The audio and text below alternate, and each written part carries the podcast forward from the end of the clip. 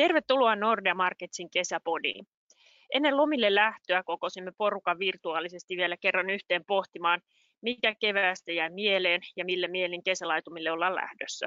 Varmasti puhumme jo vähän syksystäkin. Mukana tänään ovat korkomarkkinoiden erikoisosaaja ja pääanalyytikko Jan Monkeeri. Moikka Janne. Moikka Tuuli. Suomi-ekonomisti Juho Kostiainen. Moikka Juho. Morjesta ja valuuttaspesialisti Christian Nummelin. Moikka Christian. Moi kaikille. Ja minä olen pääekonomisti Tuuli Koivu. Eli lähdetään liikkeelle vähän talvesta ja kevästä, mietitään mitä silloin tapahtui, muistellaan vanhoja, vaikka sitä tikulla silmää voi tietenkin iskeä. Kulunut puoli vuotta on totta kai ollut edelleen koronan pitkälti leimaamaa. Meillä on ollut paljon laajoja koronarajoitteita. Suomessa niistä on nähty murtoosa verrattuna moniin muihin maihin.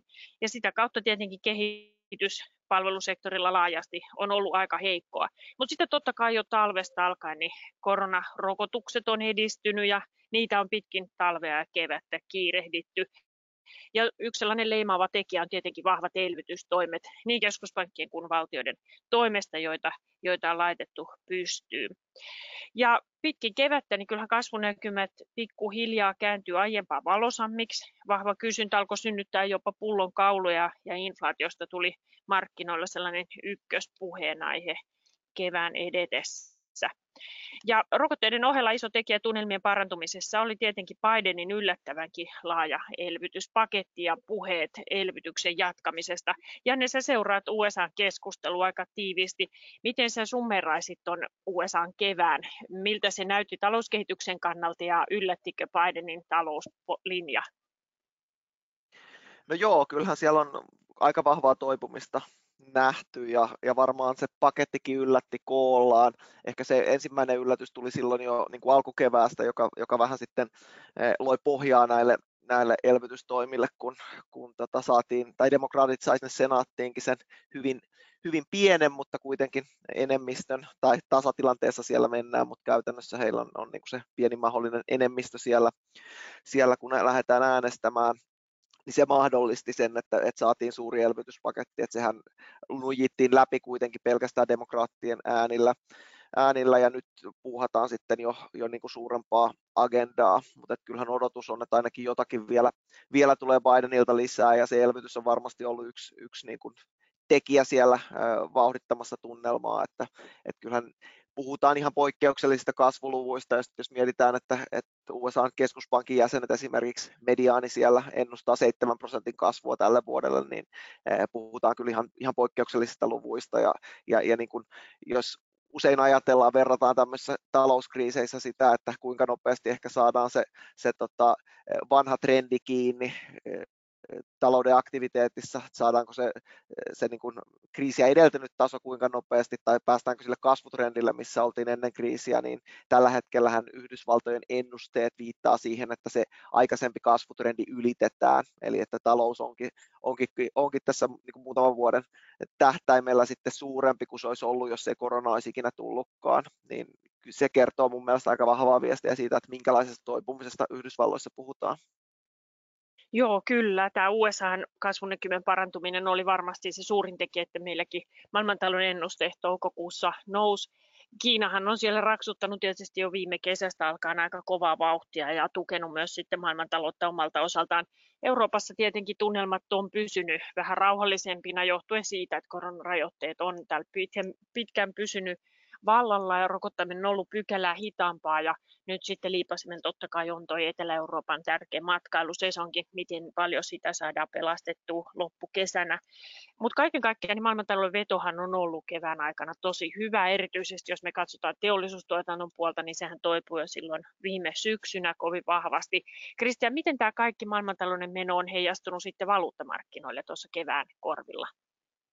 Kyllähän tämä tietysti koronan jälkeinen aika oli aika kaksijakoinen, että silloin kun koronapaniikista selvittiin, niin oikeastaan se, se viime vuosi oli vielä semmoista aikaa, missä dollari heikentyi, kun maailmantalouden kasvunäkymät alkoi vähän kirkastua, erityisesti kun saatiin, saatiin rokote, mutta sitten tämä vuosi ja tämä kevät, niin on oikeastaan käännytty siinä markkinoillakin siihen regiimiin, että Yhdysvaltojen talous tulee olemaan se, mikä tulee kaikkeista vahvimpana tästä pandemiasta ulos ja Fed joutuu sitten nostamaan myös korkoja, mikä tukee, tukee dollaria, niin dollarin oikeastaan paluu on, on leimannut tätä oikeastaan koko, koko kevättä ja eurostakin on sitten vähän lähtenyt ilmoja pois. Ehkä kehittyviltä markkinoilta vielä, vielä että se Yhdysvaltojen korkojen nousu säilyy sinne kyllä, kyllä isona riskinä ja siellä jos puhutaan könttänä kaikista markkinoista, niin siellä valuutat ei oikein jaksanut vahvistua. Ja on tietysti hyvä pitää mielessä, että vaikka meillä maailmantalous vahvasti kasvaakin, niin pandemia kyllä vaivaa monia kehittyviä markkinoita aika pitkään tänä ja ensi vuonnakin. Varmasti näin tapahtuu. Ja miten sitten, kun maailmantalouden veto on ollut aika vahvaa, euro on nyt viime viikkoon tosiaan pikkasen heikentynyt suhteessa siihen dollariin, niin miten Juho tämä kaikki on näkynyt jo Suomen vientikehityksessä ja Suomen taloudessa noin ylipäätään? Joo, kyllähän Suomen vientikehitys on ollut tosi, tosi myönteistä jo itse asiassa tuosta niin kuin viime vuoden lopulta lähtien ja niin kuin teollisuustuotannossa ollaan jo siellä tasoilla, kun oltiin ennen koronaa jo tuolla niin kuin vuoden vaihteessa ja se hyvä kehitys on jatkunut, jatkunut tässä alkuvuodenkin aikana, eli nyt meillä esimerkiksi tuo tilauskannat teollisuudessa niin on jo siellä koronaa edeltävillä tasoilla, eli nyt jos USA on niin kuin mennyt trendin yli niin kuin kasvussa, niin Suomikin on päässyt jo niin kuin teollisuuden osalta jo takaisin sinne koron, koronaa edeltäville luke, lukemille. Ja kyllä se tietysti niin kuin tällä kertaa tämä toipuminen on ollut niin kuin hyvin erityyppinen ehkä kuin mitä vaikka finanssikriisin jälkeen nyt vetää vaikka rakennusteollisuus maailmalla. Suomesta viedään paljon puuta maailmalle. Tällä hetkellä puuhinta on noussut. Nyt viime viikkoina tullut jo vähän ehkä korjannut alaskin päin, mutta kysyntä on kova. Samoin metallituotteille ja sitten ihan investointitavaroille muillekin on ollut kysyntää.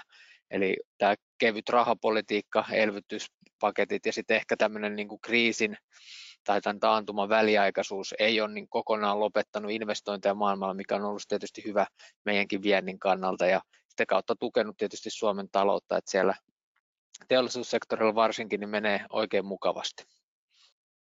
Se on hyvä uutinen, että, että maailman vahva kehitys on tosiaan heijastunut Suomeenkin ja näyttää sille, niin kuin Juho sanoi, että tällä kertaa teollisuus toipuu ja on toipunut jo huomattavasti nopeammin kuin kuin vaikkapa finanssikriisin jälkeen. Ja, ja tosiaan niin kyllähän nämä toipumisluvut, Janne kertoi tuossa jo USA melkein 7 prosentin kasvuennusteista ja muista, niin tänä vuonna tulee olemaan kovat. Tosin meillä on näitä alasuuntaisia riskejä tällä hetkellä, on deltavirusta ja, ja on nousevissa talouksissa edelleen paljon virusta ja rajoitteita. Ähm, onko nämä nousevien talouksien tai nämä viruspelot vai mikä se Janne on, että se pitkien korkojen nousu, joka oli tosi vahvaa silloin kun joulupodia esimerkiksi tehtiin USAn markkinoilla, niin minkä takia se on kokenut vähän takapakkia tässä nyt viime kuukausina? Miten sä lyhyesti summeraisit sen tilanteen? No toki se voi olla yksi tekijä, mutta että, että kyllä niin kuin Yhdysvalloissa eh, korot on mennyt sivusuuntaan tai ehkä valunut vähän alaspäinkin tässä jo muutaman kuukauden ajan.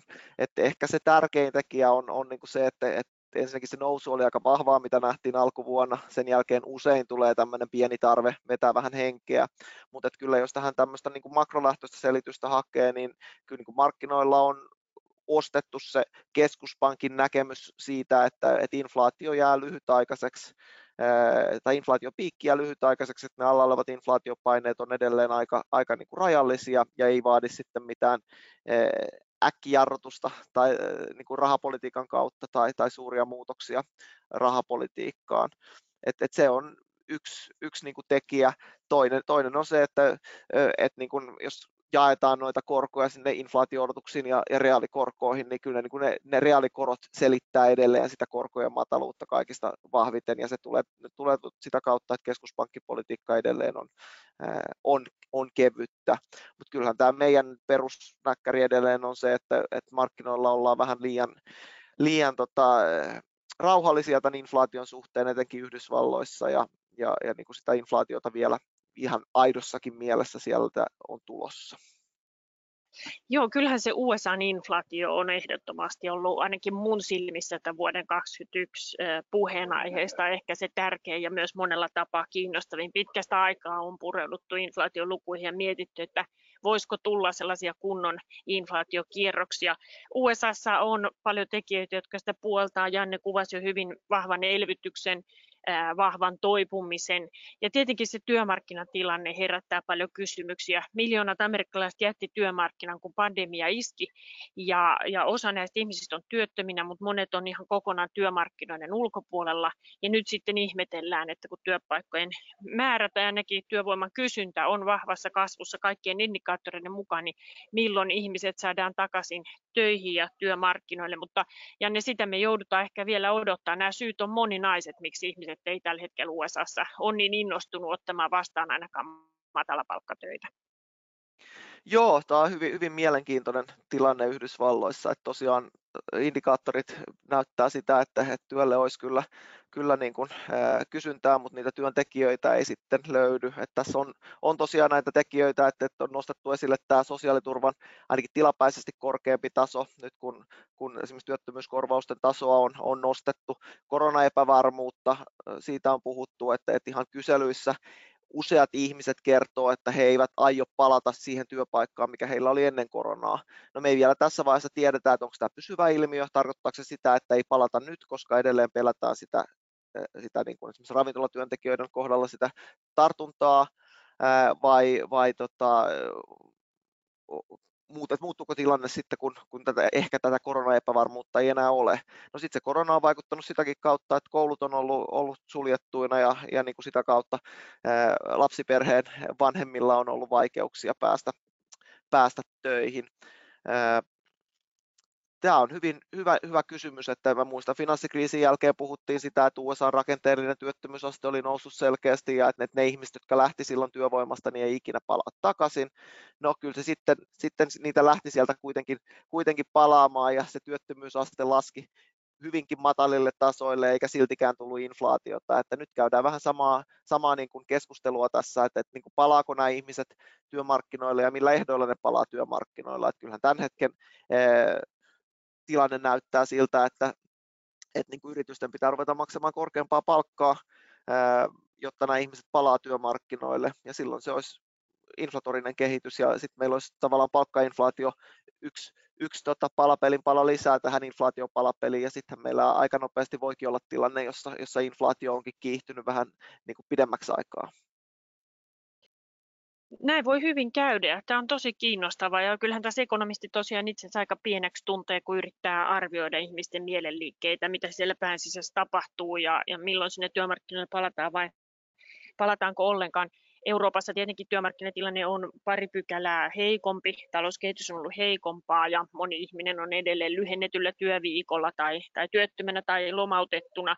Myös mitä esimerkiksi Saksassa viime kuukausina palkkaneuvotteluita on käyty, niin myös työntekijäosapuoli on aika matalilla toiveilla lähtenyt näihin neuvottelukierroksiin mukaan ja euroalueella nämä palkkaodotukset tai palkkaennusteet on, on USAta aika paljon maltillisemmat. Tämä tietenkin tulee varmaankin heijastumaan nyt sitten rahapolitiikkaan. Miten Janne vertaisit Euroopan tai euroalueen ja USAn rahapolitiikkaa? Mitä odotat jatkossa?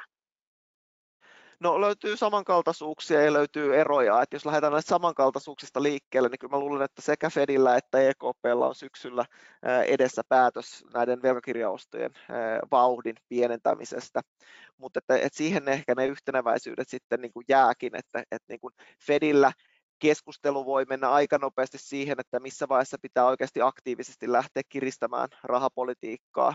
Et mä luulen, että ne inflaatiopaineet tulee sieltä ja, ja niin kuin pakottaa Fedin siihen, että, että ei tarvitse odottaa välttämättä niitä ohjauskoron nostojakaan enää, enää hirveän pitkään, että, että, että ensi vuonna ne voi hyvin olla ajankohtaisia, kun sitten taas EKPlla puhutaan enemmän siitä, että EKPlla on tämä pandemia-ajan osto-ohjelma ja se on linkattu tähän pandemian kriisivaiheen kestoon, joten, joten nyt kun toive on ainakin vahvasti edelleen se, että kriisivaihe on päättymässä, niin, niin EKP voisi sitten lopettaa pikkuhiljaa nämä pandemia-ajan ostot, mutta se ei tarkoita sitä, että kaikki velkakirjaostot loppuisi, että EKPllakin varmasti sitten jatketaan, jatketaan tätä rahapoliittista tukea vielä vähän pidemmän aikaa.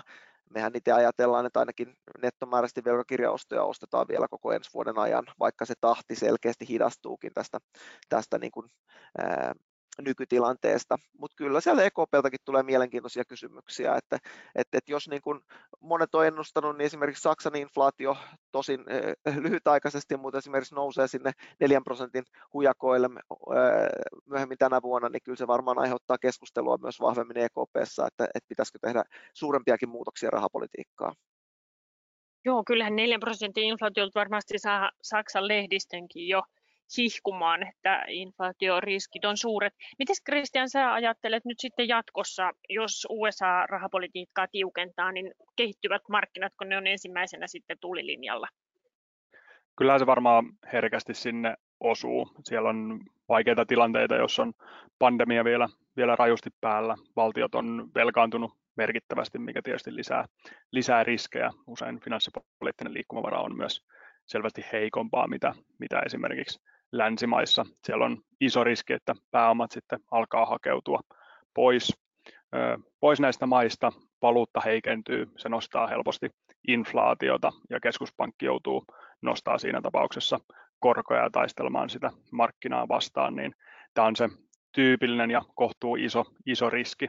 Se on tietysti kehittyviä markkinoita on, on monenlaisia. Siellä on jo aloitettu koronnostoja useammassakin maassa, esimerkiksi Venäjällä on nostettu korkoa jo, jo yli prosentin verran tänä vuonna, kun ollaan huolissaan inflaatiosta ja siellä on ollut pöydällä jopa, jopa kerralla yhden prosenttiyksikön koronnosto, eli ei, ei mitenkään piiperretä kymmenen korkopisteen nostoissa. Kyllähän valuuttamarkkinoilla sen huomion nyt jatkossa tulee, tulee varastamaan myös keskuspankit. Siellä on hyvin erityylisiä tilanteita, että kuten sanottua, Venäjällä on jo nostettu korkoa. Norjassa koronnostosykli on, on taas alkamassa. Ruotsissa tuskin tarvii edes, edes haaveilla koronnostosta. Ja kuten Janne sanoi, niin EKPlläkin koronnosto on vielä, vielä pitkän matkan, matkan päässä, että ihan lähivuosille tai ensi vuodelle ei ainakaan tarvi sitä, sitä haaveilla. Mutta se isoin kysymys varmasti tulee olemaan se, mitä tekee tekee Fed. Ja kun se rahapolitiikan kiristämisen debatti kunnolla alkaa, kuinka ärhäkkäästi markkina siihen, siihen reagoi valuuttamarkkinoilla, kun kunnalta hinnoittelee uudelleen koko sitä maailmankuvaa, niin ne muutokset voi kyllä sitten olla, olla hyvin nopeitakin. Ehkä nostaisin vielä tämmöisen Venäjältä tuon ulkopolitiikan tilanteen, mikä, mikä varmasti tulee olemaan mielenkiintoinen seurattava, että normalisoituuko ne, ne suhteet, mitkä on mennyt aika vahvasti alamäkeen tässä viimeiset kuukaudet nyt Putin ja Bidenin tapaamisen jälkeen, niin onko jonkunnäköinen pohja saavutettu ja sielläkin hiljalleen sitten ulkopolitiikan asen vähän, vähän rauhoittaisi. Tämä on tietysti iso, iso teema myös. Joo, valuuttamarkkinoilla on aina aina näitä erilaisia ajureita ja maiden kohdillakin se tietenkin myös vaihtelee. Nostit esiin nousuista aluksista Venäjä. Mitkä taloudet siellä on niin kuin kaikkein haavoittuvaisimpia, jos, jos Fed lähtee ja joutuu lähtemään odotettu tiukempaan korkojen nostosykliin? Onko siellä Turkki ensimmäisenä taas kerran tulilinjalla vai, vai mitä, mitä maita pidät ää, riskialttiina? kyllä varmasti Turkki on, on niitä maita, siellä on asiat perinteisesti, keskuspankin itsenäisyys on, on hyvin kyseenalainen ja trendinomaisesti liira, liira heikentyy. Se on varmasti, että kun ei ole sijoittajilla oikein muutenkaan luottamusta, niin tämmöinen helposti sitten saa aikaa sen, sen reaktion, että pääomat alkaa valumaan maasta pois. Sitten jos katsotaan ihan taloudellisia tunnuslukuja, niin kyllä esimerkiksi Romania on semmoinen maa, mistä, mistä voi helposti ajautua ongelmiin. Myös, myös Brasilia on, on sen tyylinen maa, missä voidaan nähdä sitten nopeatakin valuutan, valuutan heikentymistä, koska velkakestävyys on jo pidemmän ajan, velkakestävyys on, on huolenaiheena ollut jo pidempään. Joo, ja varmaan Turkkia ja Brasiliaa nyt esimerkiksi yhdistää tietenkin sitten tämä poliittinenkin puoli, jossa se uskottavuus ei aina ole kaikkein paras ehkä valuuttamarkkinoiden silmistä. No miten sitten Juha, kun tullaan vähän lähemmäs Suomeen, niin meillä on ihan optimistiset kasvuennusteet julkaistu toukokuussa. Onko tarvetta muuttaa tällä hetkellä ennusteita vai ollaanko menty suunnilleen viime viikot sun laskelmien mukaan, mitä esimerkiksi koronamittari sanoo? Kyllähän tässä ollaan ihan positiivisissa tunnelmissa ollut ja hyvin ollaan meidän jo vuosi sitten tälle vuodelle, tai melkein vuosi sitten lanseeraamassa kolmen prosentin kasvussa, eli näyttää siltä, että ihan, ihan hyvin, hyvin mennään tota, ää, ennusteiden mukaanakin toistaiseksi, ja Suomen niin kuin nyt tämä palvelusektorikin on lähtenyt jo palautumaan, ja tosiaan viime viikolla nämä uusimmat korttidata tilastot niin oli tosi myönteisiä, Eli siellä nähtiin nyt sit sieltä palvelusektorin puolelta ravintoloista sekä hotelleistakin jo aika nopeata, nopeata tota palautumista, eli siinä, siinäkin mielessä ollaan ihan, ihan niin kuin positiivisella uralla ja ää, tietysti syksy voi tuoda erilaisia yllätyksiä. Tässä on nämä variantit liikkuu ja sitä kautta voi, voi ehkä nä, voidaan nähdä jotain niin kuin osittaista ää, takapakkiakin, mutta kyllä se kokona, kokonaisuutena niin kuin talouden tilanne näyttää sen verran vahvalta, että uskon, että tämä vuosi kyllä päätyy sinne kolmen prosentin kasvun tuntumaan. Mehän julkaistiin, taisi olla viime viikolla, dataa siitä, miten Nordean pankki-ihmiset tuolla ympäri Suomea näkee luottokysynnän. Kerrotko Juho vähän, sieltä taisi tulla aika positiivisia fiiliksiä.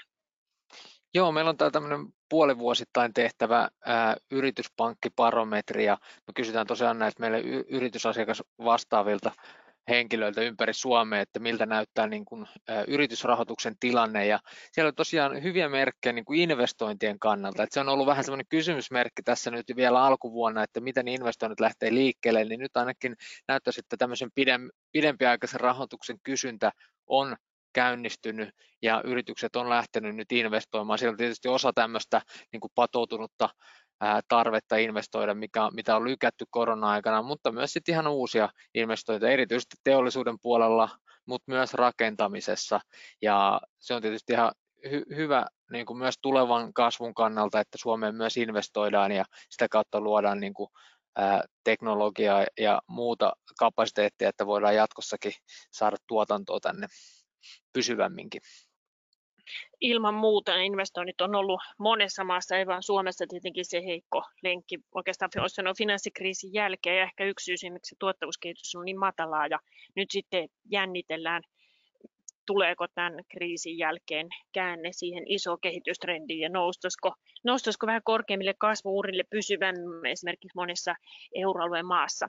No lyhyesti sitten tähän loppuun vielä, niin kysyisin teiltä kaikilta oikeastaan, että mitä meinaatte syksyllä seurata, mikä on se kaikkein kiinnostavin juttu. Ja ne sun tontille osuu ainakin kiinnostavia tapahtumia, on tosiaan Fedin rahapolitiikkaa, EKPltä muutoksia, mutta sitten on esimerkiksi Saksan vaalit. Mikä teema näistä on ylitse muiden ja mitä Saksan vaaleista esimerkiksi pitäisi kuulijoiden tällä hetkellä tietää?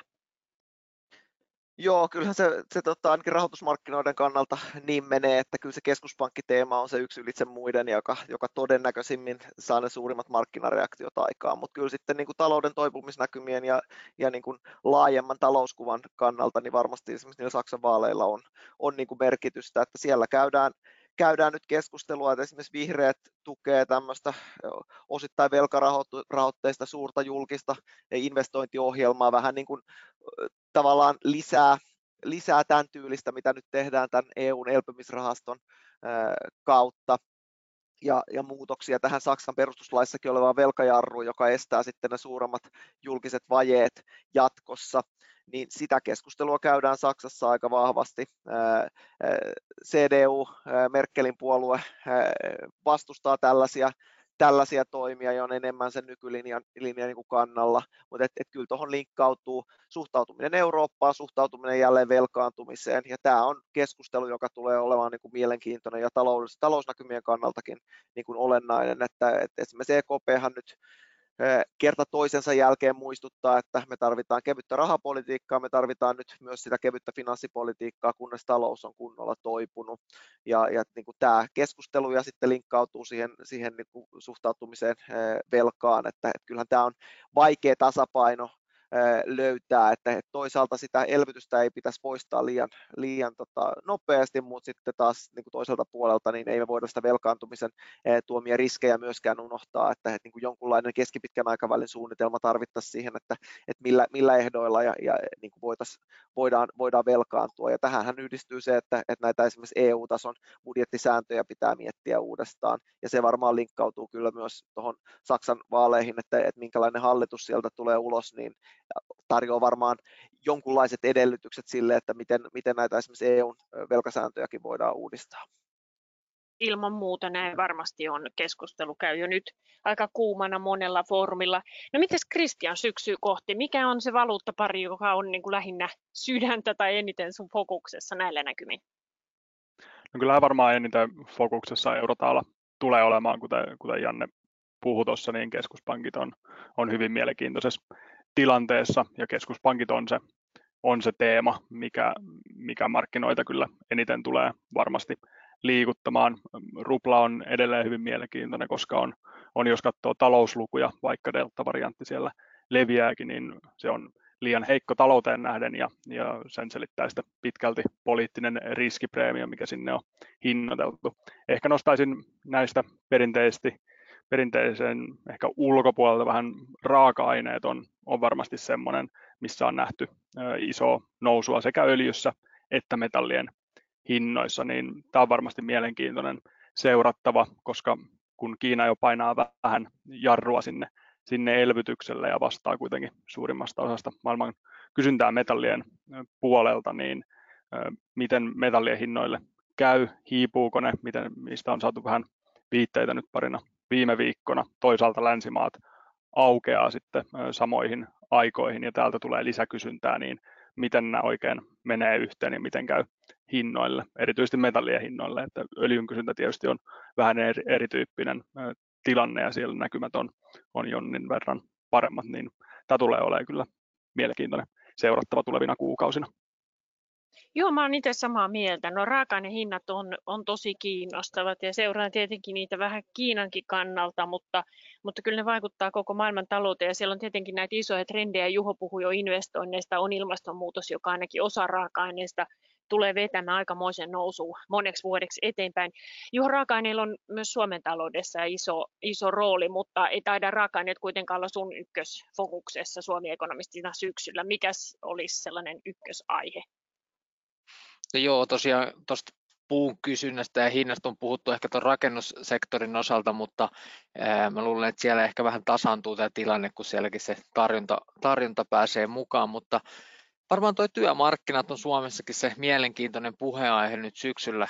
Tässä keväällähän saatiin jo vähän niin kuin esimakua tuossa hallituksen kehysriihen yhteydessä, että siellä oli aika kova vääntö näistä työllisyystoimista ja tämä homma tämä vääntö jatkuu sitten kesälomien jälkeen budjettiriihessä, johon on nyt jo ladattu taas uusia tavoitteita sitten näiden työllisyystoimien osalta, mutta sitten muutenkin työmarkkinat, niin ihan niin kuin reaalisektorinkin osalta, että siellä nyt nähdään jo aika nopeita toipumista, meillä on avoimia työpaikkoja, semmoinen 70 000, eli suunnilleen saman verran joku ennen, ennen koronakriisiä, joten tuntuisi, että se kysyntä, kysyntä työmarkkinoilla on hyvä ja varsinkin kun ottaa huomioon, että niin kuin tuolla palvelusektorilla tai sitten kuljetussektorilla, niin ei ole vielä päästy ihan kokonaan kaikista lomautuksista edes eroon, mutta samaan aikaan niin kuin kysyntä muualla taloudessa on ollut jo tosi vahvaa. Ja sitten samaan aikaan meillä syksyllä alkaa uudet palkkaneuvottelut.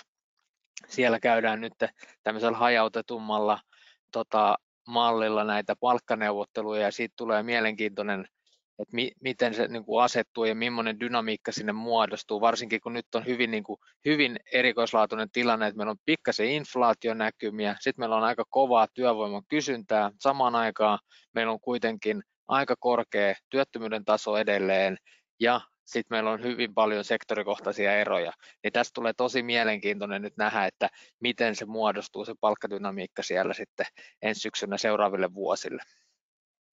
Varmasti näin ja nyt mä luulen, että vaikka aiheita on maailma täynnä, niin meidän täytyy lopettaa aika rajoite tulee vastaan. Mä ajattelin tähän loppuun kesäkysymyksenä tällä kertaa villi kisaveikkaus, EM-kisat on, on käynnissä, ää, mutta myös Tokion olympialaiset on, on tulossa. kaksi kysymystä jokaiselle.